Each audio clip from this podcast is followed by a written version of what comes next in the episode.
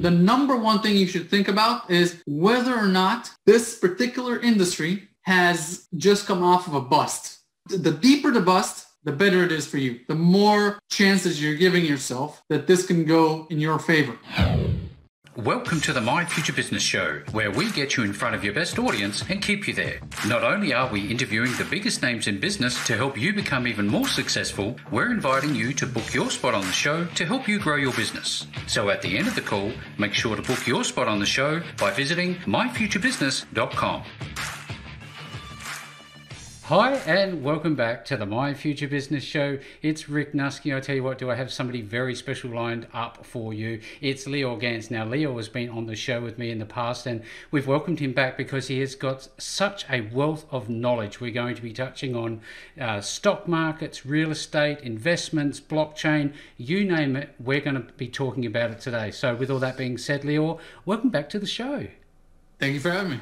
Yeah, absolutely, my pleasure. Now, you and I were just speaking briefly about, uh, you know, the pandemic, and I'd love to explore uh, some of the, I guess, the uh, the questions around this because I know that uh, you are deep involved with all of these things, and I wonder uh, if we can st- if we can start off before uh, we do that is by asking you where you're located.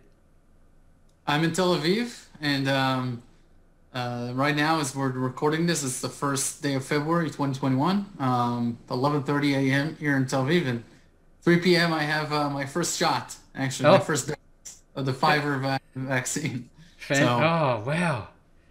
Yeah, so- we're pretty uh, advanced uh, in terms of uh, vaccinations. I think there's about nine million people in in, in Israel put yep. together. I think yep. two and a half to three million people have already been vaccinated uh, mostly with the with the uh, Pfizer vaccine, and the Moderna one is coming um, now. Now, just to, I know it's a very controversial subject with the vaccines, so just to, to say, I I've interviewed um, on my show um, uh, Del Bigtree, who's a big anti-vaxxer, um, who got demonetized and banned from YouTube, etc. And actually, Robert uh, Kennedy Jr., who is uh, not only a big anti-vaxxer, he's, he's a lawyer who sued a lot of the, he's obviously uh, uncle with uh, the, the, late JFK, but he, he's the son of Robert Kennedy. Yep, yep. Um, he, he um, they made a big Hollywood movie out of him because he, um, not, a, not a, under his name, but under a pseudonym, but he, he went after like big pharma and, um, and he got a big foundation um, with regards to people that think that their children has uh, have um, either uh, uh, dyslexia or something else due to uh, vaccines, etc. He's just warning about uh, vaccines. And when Trump uh, got elected in 2017, he wanted Robert Kennedy Jr. to be chair of, of like a, a committee that investigates, um, you know, yep, yep. vaccinations and, and mercury and all that kind of stuff. And actually he says that Bill Gates came into that uh, meeting later, like after Kennedy uh, left the building. Gates came in and, and, told Trump not to go down that rabbit hole, whatever that yes, means. Yes, no. But, um, you know, pros and cons and everything, and, and uh, the way that it's structured here with uh, most of my building and most of my uh, uh, where my daughter goes to kindergarten and just everything that's going on. Um, it's it's it's a question of okay, there's risks, there's rewards with the vaccine. Um, what do you do? Um, and I think for me, it, it came down to um, I just want to get on uh, with my life. So um, having that vaccine is is uh, uh, I would say at this point it's it's kind of worth the uh, whatever the risks it, it, may be worth it. We'll, we'll, see. Maybe it's a huge mistake, but it's it, it may be worth it um, just to you know to get on with uh, with life. Well, look, Lior, um, you know, no matter what you do, look after yourself. I think that's probably the number one message that I'm taking from what you're sharing with us. And thank you for sharing that little bit of insight now. Um, this, this show is predominantly going to be focusing on uh, the pandemic in terms of not the political f- sphere, but more so um, how the pandemic is affecting um, the things that you're directly involved with professionally, Lior, such as the okay. stock market, real estate, and all that sort of thing.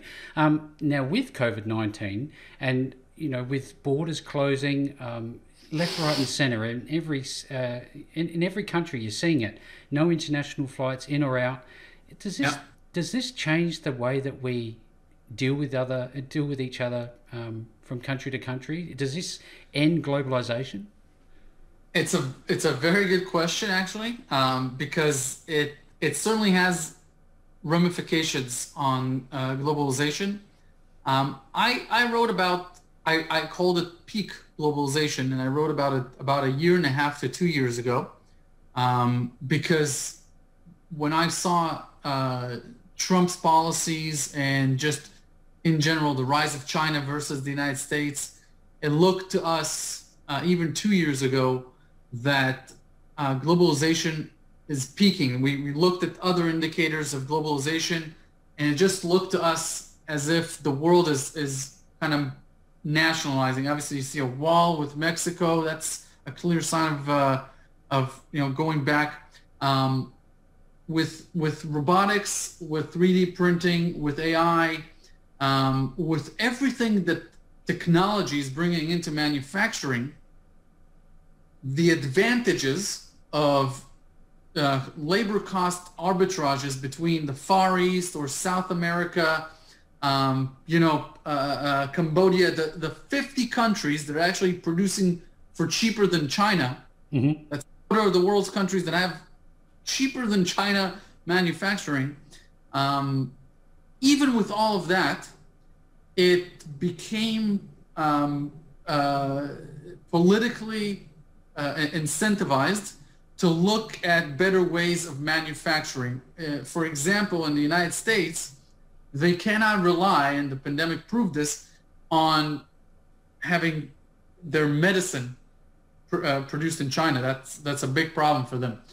80% of global uh, air conditioners made in China, 64% of shoes made in It's just a problem um, because you're relying too much on this global supply chain. It's very delicate and it's very efficient because you're leveraging the entire planet, right?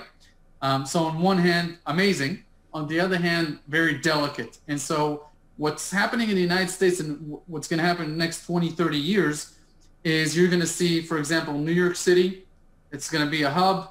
People are going to work there mostly with their brains, less with their hands. Outside yep. of the city, an hour, an hour and a half outside in the suburbs, they're going to be big manufacturing facilities where they will be able to manufacture anything the city needs locally, in-house. So in America, you're going to see big manufacturing coming back, and you're going to see that in many countries.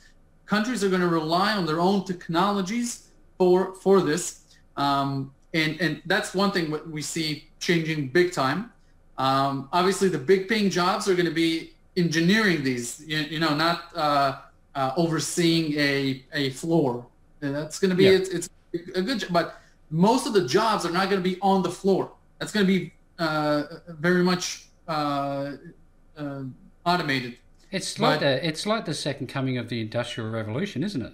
It is. Yeah, it is. It is the second. But uh, and this and this is a problem for governments because you're you're balancing the the workforce or the workforce that's not suited to do jobs that that uh, are uh, about creating uh, software and hardware, etc. You you you literally need less and less people to create more and more productivity, and so you have a lot of people left behind in this type of economy, um, and th- and therefore they're trying to balance this out with more social programs um, it's exacerbating the wealth gap, the income gap. Uh, there's finger pointing, etc. And there's not only finger pointing within the country, there's finger pointing between countries. So uh, a pandemic, uh, a global pandemic, especially so well televised and and you know communicated, yeah. it brought opportunity for all these nations, all of the big nations, to say, "Hey guys, G20 meeting immediately in Brussels. Let's talk about how we solve the pandemic together." Who gets the vax, where we, none of that happened. Mm. Every country pulled back, looked to uh, to do whatever is good for them, closed borders. It, it was all about limiting and going back to nationalism. And so that's another indicator that peak globalism has definitely um, arrived. In other words, when I say global, I don't mean that uh, uh, the poorer countries, the third world countries, will not get richer. I just mean that they will not get richer by U.S. corporations entering, uh, you know, fishing village, turning them into the next Beijing. That's what I mean by yeah. that. I, it will be done differently. Uh, the world as a whole is getting richer, getting better, the pie.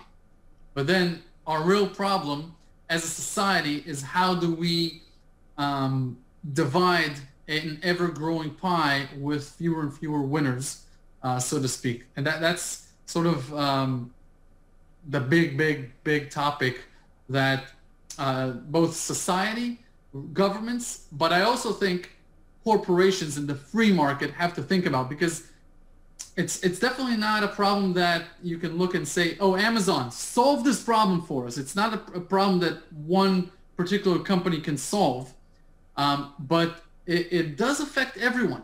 If if there is a problem where riots are you know happening, where there's discontent, where where people are just not happy, uh, that's unproductive for society. And if CEOs and, and, and boards of directors and companies don't um, start handling this, it will go down to uh, governments handling this, and that might be less effective. So there's a, a big dramas going on everywhere. It's, yeah. it's just yeah. it's it's happening uh, all over the place. I wonder, um, what's I guess your personal sentiment to the future? Is it a positive outlook? Do you see opportunities in hidden away in all of this, uh, maybe hiding in plain sight? What's the good to all of this? Do you see any? Um, I think opportunities are, are always in plain sight, uh, hidden in plain sight. Yep. Um, look, as an investor, what I gave you is more of a macro, you know, outlook, and um, the macro outlook is not so much something that an investor uh, in the stock market or in real estate or, or whatever else can can uh, make decisions from the macro is more of what you would do uh, in your own free time. In other words, you see a wealth gap and you're a beneficiary of the system, for example, you've made millions of dollars. Why don't you, you know, go to, to back to your community and help it? That's something else, right? You're, you're seeing yep. the wealth, you're seeing the income gap, you're seeing people that it's it's more of a philanthropic feeling or because I'm not going to hire to my business somebody that's unemployed just so I can uh, hire him. It's not the way to run a great business. I would rather run a great business and with uh, a percentage of, of the business profits that are distributed, that I go back to my community and say, okay, how can I help this community? Not by uh, hiring people uh, just for the kicks of it, mm. because that's the way to go, but how to help, how to really help. What what do these people need? and what can I do? So I think the macro is more for people to to go back and say, man, um, if if these people can uh, can learn a new skill, then that would really be beneficial. Can I buy a hundred Napoleon Hill books and give it out to these people and and and create a book club? Uh, because those people can't afford the, the book, for example, or won't um, or won't sit down and read it. Uh, it. You know, there's a bunch of things that you can do philanthropically or just in terms of uh, uh, volunteer work. In terms of business or in terms of uh, an investor, there are big opportunities um, with every major sh- change, right? And this yep. would happen in 2020 is a huge change. So um, in, in terms of where what I'm looking at and, and, and, and whatnot, one, real estate in the United States a tremendous, tremendous opportunity. I think real estate in the United States is now more compelling than in the past 70 years. Let me just uh, give my bullish thesis and then you can do your own due diligence. The inventory for housing in the United States is, is uh, the tightest it's ever been. If, uh, if uh, construction stops for three months, there will be no new housing in America. That has never happened. Usually you have a 12 month um, oversupply. So in other words, if, if uh, constructors, all construction stops, there's 12 months worth of inventory to go and, and, and uh, sell. There's three months now. Remember that. That's really important because wow. what people are thinking is, man, for 12 years, real estate prices have gone up since 2008. That's true. But take into effect that you're taking an arbitrary point, 2008, and saying from there. But uh, we've we've never had a 50% decline in prices in the United States to go into 2008. So that was a really in, one of a kind event uh, for prices to go down that substantially. Uh, was preceded by uh, a, a, rally prices. But anyways, supply and demand, the basics of, of any uh, any market. There's a lot of demand, very little supply. So that's one thing. Second thing, um, a lot of states have migration right now. There's states with better taxes uh, or no state tax, uh, better weathers, better um, job creation uh, um, uh, prospects. Pro- prospects. Yes. So um, that's going on. And then the mother lode is basically the fact that Gen Z, which are Generation Z, right, mid 90s to mid 2000s, and millennials, mid 80s to mid 90s, they're entering these peak earning years. They're inheriting great jobs from uh, Gen Y and from boomers that are retiring, and they're climbing up the corporate ladder. They're all entering their 30s. Many, many of them not married and still living either rents or in a unit at the back of their parents' house. And so you have this entire generation. Think between 80 and 100 million people. That's a third of the country that have not tied the notch, right? They've not, they've not gotten, and have not, um, and have not formed a house. They've not bought their first home. They've not originated a mortgage. They've not done any of that. Most of them have great credits. They were not burned out in 2008 um, in terms of their credit, and they've been building it. Most of them have savings. Uh, you know, most of the people that will buy their first homes have some savings, whether it be from the last eight months of, of uh, bull market in, in the market that they can realize the gains and, and put a down payment towards, or just in general. Um, and a lot more of them have college degrees, which banks look at when they um, when they process your application. Very bullish on real estate in the United States. What kind of real estate then? You have single family homes because people are afraid of the big cities, pandemic, etc. They're moving outside to uh, single family homes. Uh, so that's one thing that's really, mm-hmm. really interesting.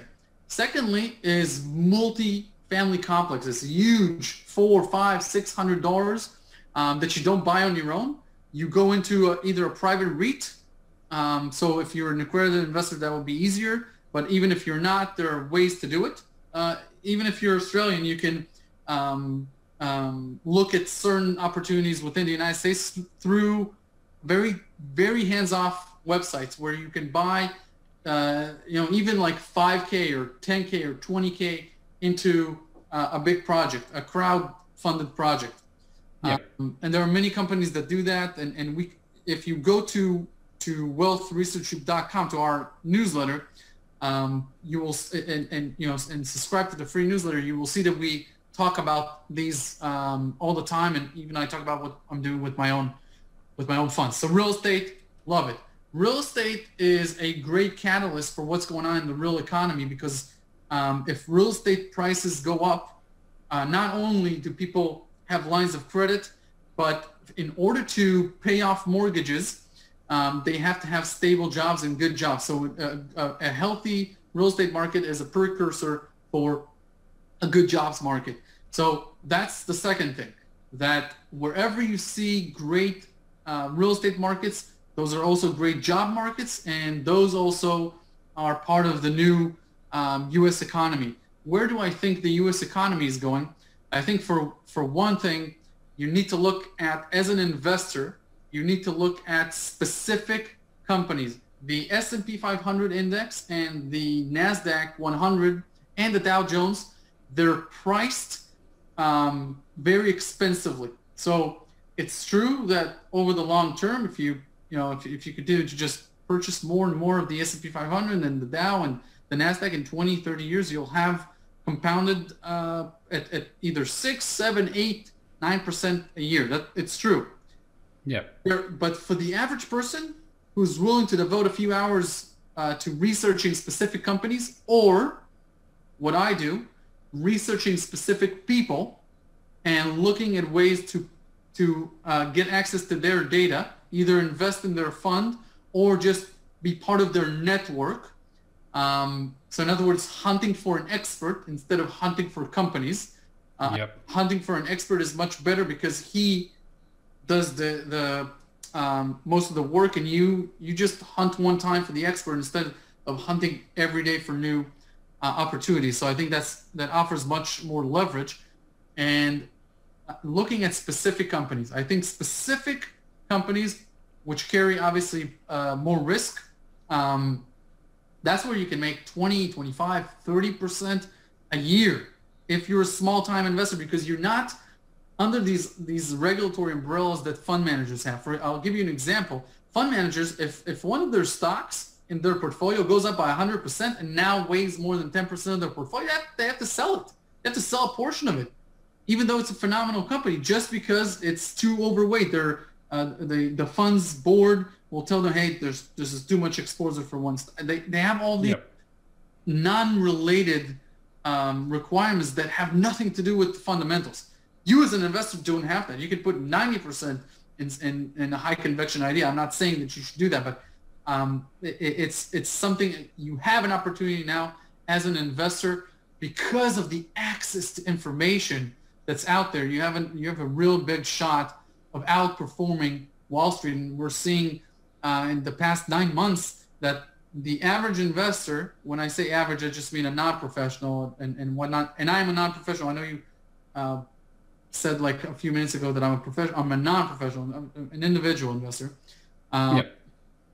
They have a real big opportunity. So I, I love the opportunity right now. In terms of listeners, they're saying, hey, you know what? Look, the, the markets are out of control. They're expensive. The PE ratios are uh, the highest. It's true.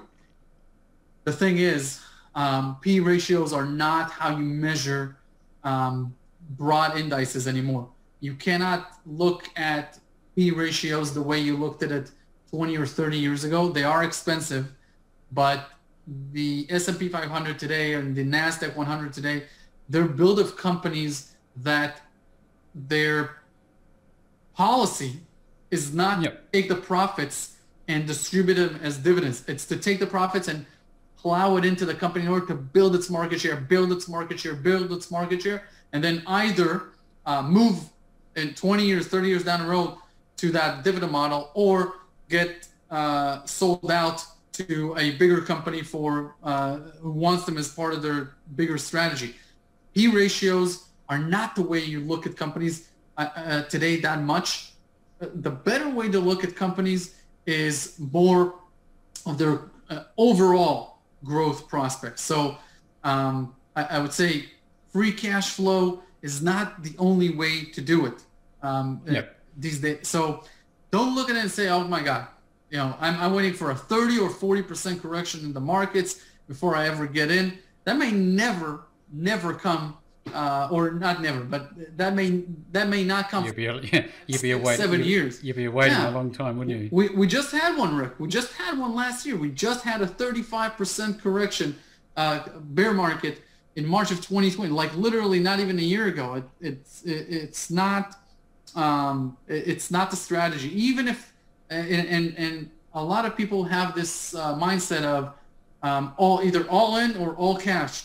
It's just why you yeah, it's not the way it's done anymore, is it? I yeah. I wonder, Lior. Um, you are such a wealth of knowledge. What I will say to everybody who's on the call with us tonight, um, it should be obvious to you that Lior is a wealth of knowledge, um, regardless of his uh, professional status or not. This is why I want you to make sure that you reach out to his website and you get a hold of this newsletter, like I have, because there is just an abundance of information. Now, that aside, Lior, I'd love to um, talk about every four years, the, tra- uh, the, you know, I guess the transition of power in the states, rightly or wrongly, seems to have an effect on people's psyche.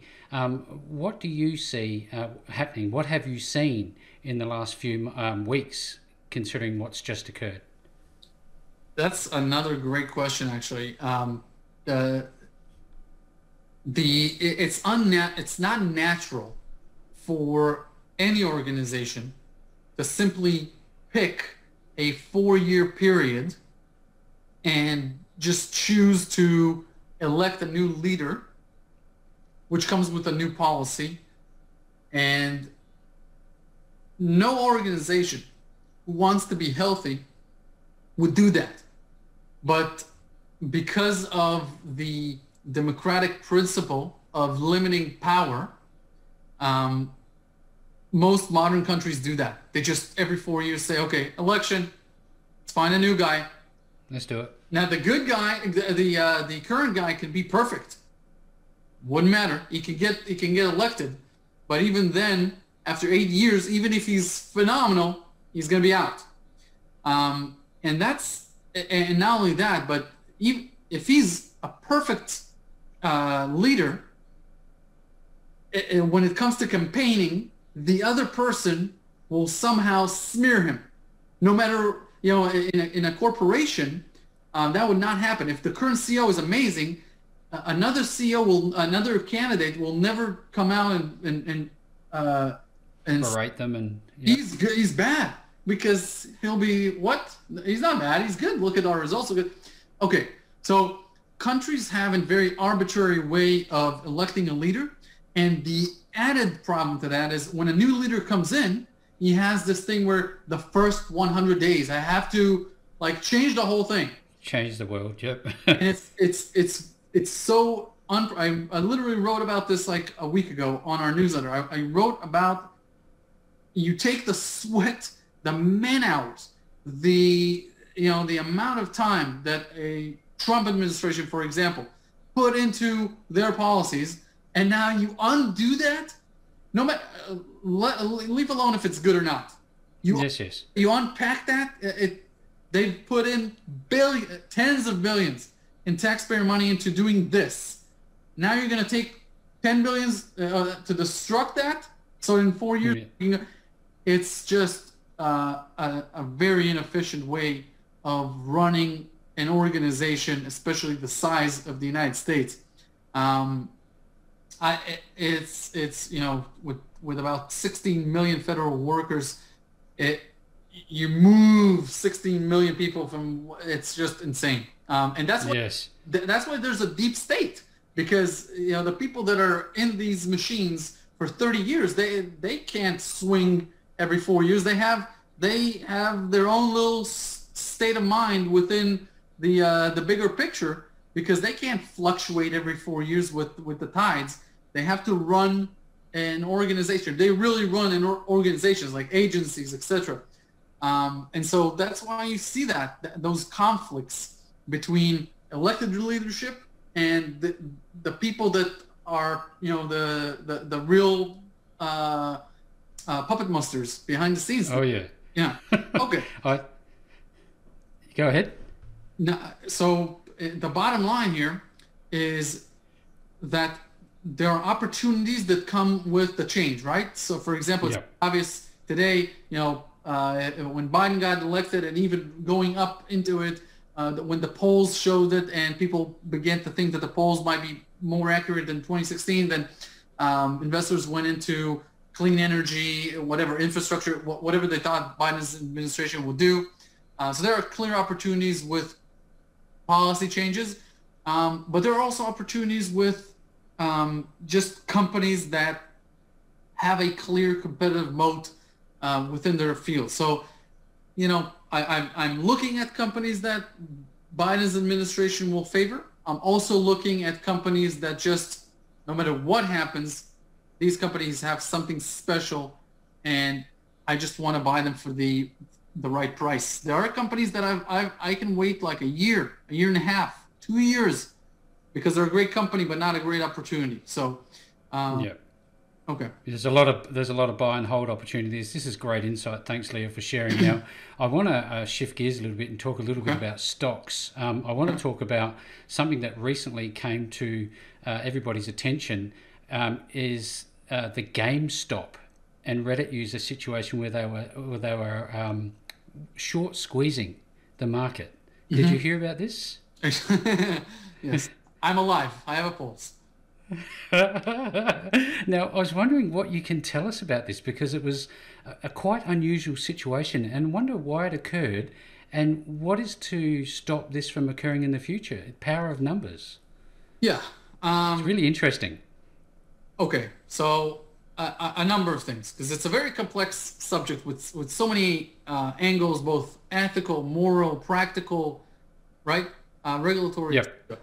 The one thing I, I would say off the bat is anyone that comes in defense of short sellers, saying that short sellers help to um, bring to light fraudulent companies, is um, is making the wrong claim for short sellers. Uh, short sellers, it's not their job to unveil companies with fraudulent activity. No.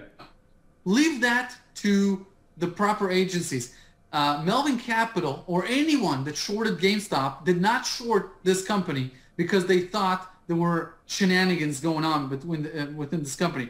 They thought their business model was obsolete, and they betted that the risk of this company ever turning around compared to the reward of this company not being able to turn around is to their favor. That's the, the, the only reason they would do that. As part of the short seller strategy, they sometimes take their, their research, which is amazing, right? They have yep. a year, a year and a half where they put 40, 50, 60, 100 people on the task. They literally go to the locations. They do all this research in order to compile that thesis because a fund manager has to answer to a board, to his investors. He has to say, look, I'm taking a big risk with this, but it's going to be worth it for everyone. Look at all of this research. Um, so that's that's one thing. Whoever goes on NBC or CNN and says the short sellers are an important part of the ecosystem because they unveil fraud. No, no, no. If they want to unveil fraud, just call the proper agency. And you're trying to make money. You're not trying to unveil any fraud. You're, unveiling fraud is an indirect way for you to make money. So, and and by the way, shorts they short legitimate companies. They short commodities. They short a lot. Has nothing to do with it. And I saw I saw so many people defending uh, the short sellers by saying that they're just an important part of the ecosystem because of their uh, um, because they they expose things, and it's just not true. Um, it's not true. Yeah, I don't know who they lobby for, but you know those people are are plain. They, this is one thing where it's plain wrong, just plain wrong. There are many yep. that are, you know, you can debate them. This is plain wrong. Um, yeah, well, I, got to say though, I mean, I love the fact that you've got a point of view and you bring some clarity around this because there are lots of people out there that just don't know Lior. Yet again, another reason to get their hands on your newsletter, I would suggest and absolutely recommend that you do that. Uh, if we could, Lior, I want to go back. You talked uh, talked about clean energy momentarily there. Um, I'm thinking about um, with all these executive orders that have been signed uh, recently with the new administration that's coming through, um, they're now pushing this uh, this new agenda for clean energy. Um, in terms of stock, I'm seeing uh, personally um, rises in um, stocks of lithium, iron, and molybdenum. Um, should you be looking at getting involved in that that industry at the moment? Is that emerging, or what's going to happen there with the clean energy market? Do you think? Okay, so for example, lithium is important for the batteries of EVs. Um, iron is just important because Biden said that he wants an iron renaissance in the United States, and he wants uh, uh, them to be iron uh, independent. Uh, so that's why people are buying uh, iron. Um, but it, when you invest in the companies that mine um, the actual commodities, you're delving into an industry that um, the management teams are in charge of two things. Cost so bringing down their costs at all times. Okay that's the one thing that's really important for these companies because they don't control the price of the commodity. The commodity yep. it fluctuates in the free markets and as a as a as a uh, as an executive you can only control costs so that's one thing that these companies are uh, uh, always focused on is just cost, cost, cost. And then the second thing that they're uh, um, constantly thinking about is how to replace the basically their depleting asset. So think about like um, like a Nike, right? What do they sell every day? They sell clothing, and when they run out of clothes, what do they do? They just manufacture new clothes. So their asset, the clothes, uh, they can replace them. Somewhat renewable. But yeah, they can just do more. With a mine, it has a life. That's it. It's it's once it's gone, it's gone. When when you deplete the whole thing, it's gone. So you I, I think of an analogy when you say that. I think about the grape. You can only squeeze so much juice out of a grape. Yeah, you know I, mean? I always think about that. Yeah, but you can plant new grapes, etc. Right? New grapes. yeah. Here, you wake up every day as a CEO of a company, and you literally go to your only asset, the mine, and you start emptying it out. So think about the absurdity of the Bismol, right? Okay, and then you also think about the fact that you cannot control how much you're going to sell it for. So that's why commodities are a very cyclical industry. They go through huge booms and busts. And the, the number one thing you should think about is whether or not this particular industry has just come off of a bust. The better it is for the, the, the more, the deeper the bust, the better it is for you. The more chances you're giving yourself that this can go in your favor. But this is not a buy and hold business. Look at any major mining company over time and you will see the chart just goes like a like this. It doesn't go up. It just goes up and down and stays within a range for 20, 30 years. So it's literally about getting in after a bust, going out near the top, going in after. Yeah, it's not like you look at the uh, at the chart of the S&P 500, would literally just it, it grows over time. It creates more and more value. Um, these companies do not. So first of all, go into it thinking I need to find a an industry or a company that has been through a major bust.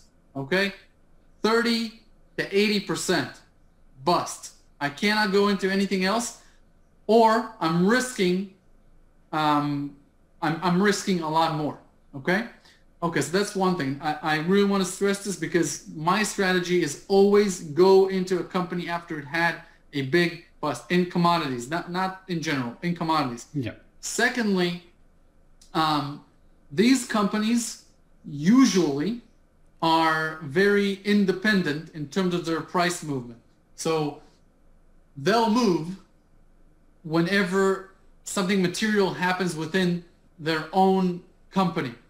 Whereas when you buy like a NASDAQ 100, if the whole market is moving up, the NASDAQ 100 is moving up. Here, you're, you're basically marrying your uh, fortune with this company being able to have a good drilling season, um, a good quarterly, um, uh, you know, um, um mining production with no strikes and no problems and no, you know, their, their uh, pipes didn't burst, et cetera, et cetera. So they're very independent. If, if you want to win with them, you have to know what you're doing. There are obviously ETFs where you can offset this. You can buy a basket of lithium companies or, ba- uh, or a, a, basket of mining companies in general. Um, but uh, uh the bottom line is these types of investments carry much more risk. They're much more time sensitive. You have to know exactly what you're doing in terms of getting in and getting out. Uh, yeah. And they're more hands-on they're they're not like buying uh, the companies that actually make the end product. You're really going to the source where the added value is minimal. It's a commoditized business, and you're basically banking on phenomenal managerial skills. So that's where um, I, I want to stress that what I look for and I invest in mining companies is I, I, I know the actual management team. I literally speak to any management team before investing in that particular company. I, I, I, do not or rarely do I invest in any company where I don't know the CEO and haven't spoken with them personally. So and that's some that you can do that. Uh, anyone on yeah. the call, if you want to invest in a company, reach out to the company, ask for 15 minutes with the CEO or somebody that uh, if, if it's small enough, right? It's not a billion dollar company because those would have their what's called an IR person, an investor relations person.